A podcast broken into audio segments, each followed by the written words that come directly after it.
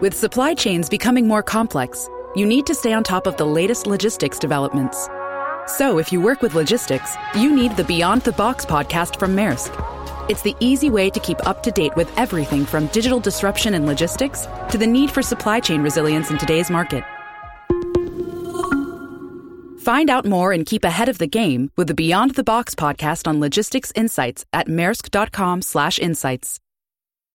This episode is brought to you by Shopify. Whether you're selling a little or a lot, Shopify helps you do your thing, however you cha-ching. From the launch your online shop stage all the way to the we just hit a million orders stage. No matter what stage you're in, Shopify's there to help you grow. Sign up for a $1 per month trial period at shopify.com slash special offer, all lowercase.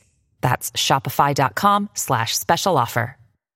Dear Capricorn, the moon may make its presence felt in Cancer, as it may leave you feeling uneasy and restless.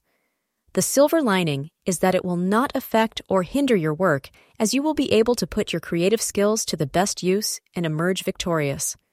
The outcomes will be splendid. Astrologers predict that your intellect and skill will help you to gain praise from your mates as well as seniors. To keep your motivation levels high, devise ways to infuse creativity in your monotonous routine. For optimal results, plan important tasks between 3 m.p.m. and 4 p.m. to attract positivity, wear anything in a light shade of gray. For those of you waiting to experience the first flush of love, rest assured that this is just the right time for love to blossom.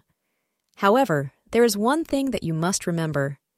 Being in love does not mean that you forget the rest of your relationships. Thank you for being part of today's horoscope forecast. Your feedback is important for us to improve and provide better insights. If you found our show helpful, please consider rate it. Your support helps us to continue creating valuable content.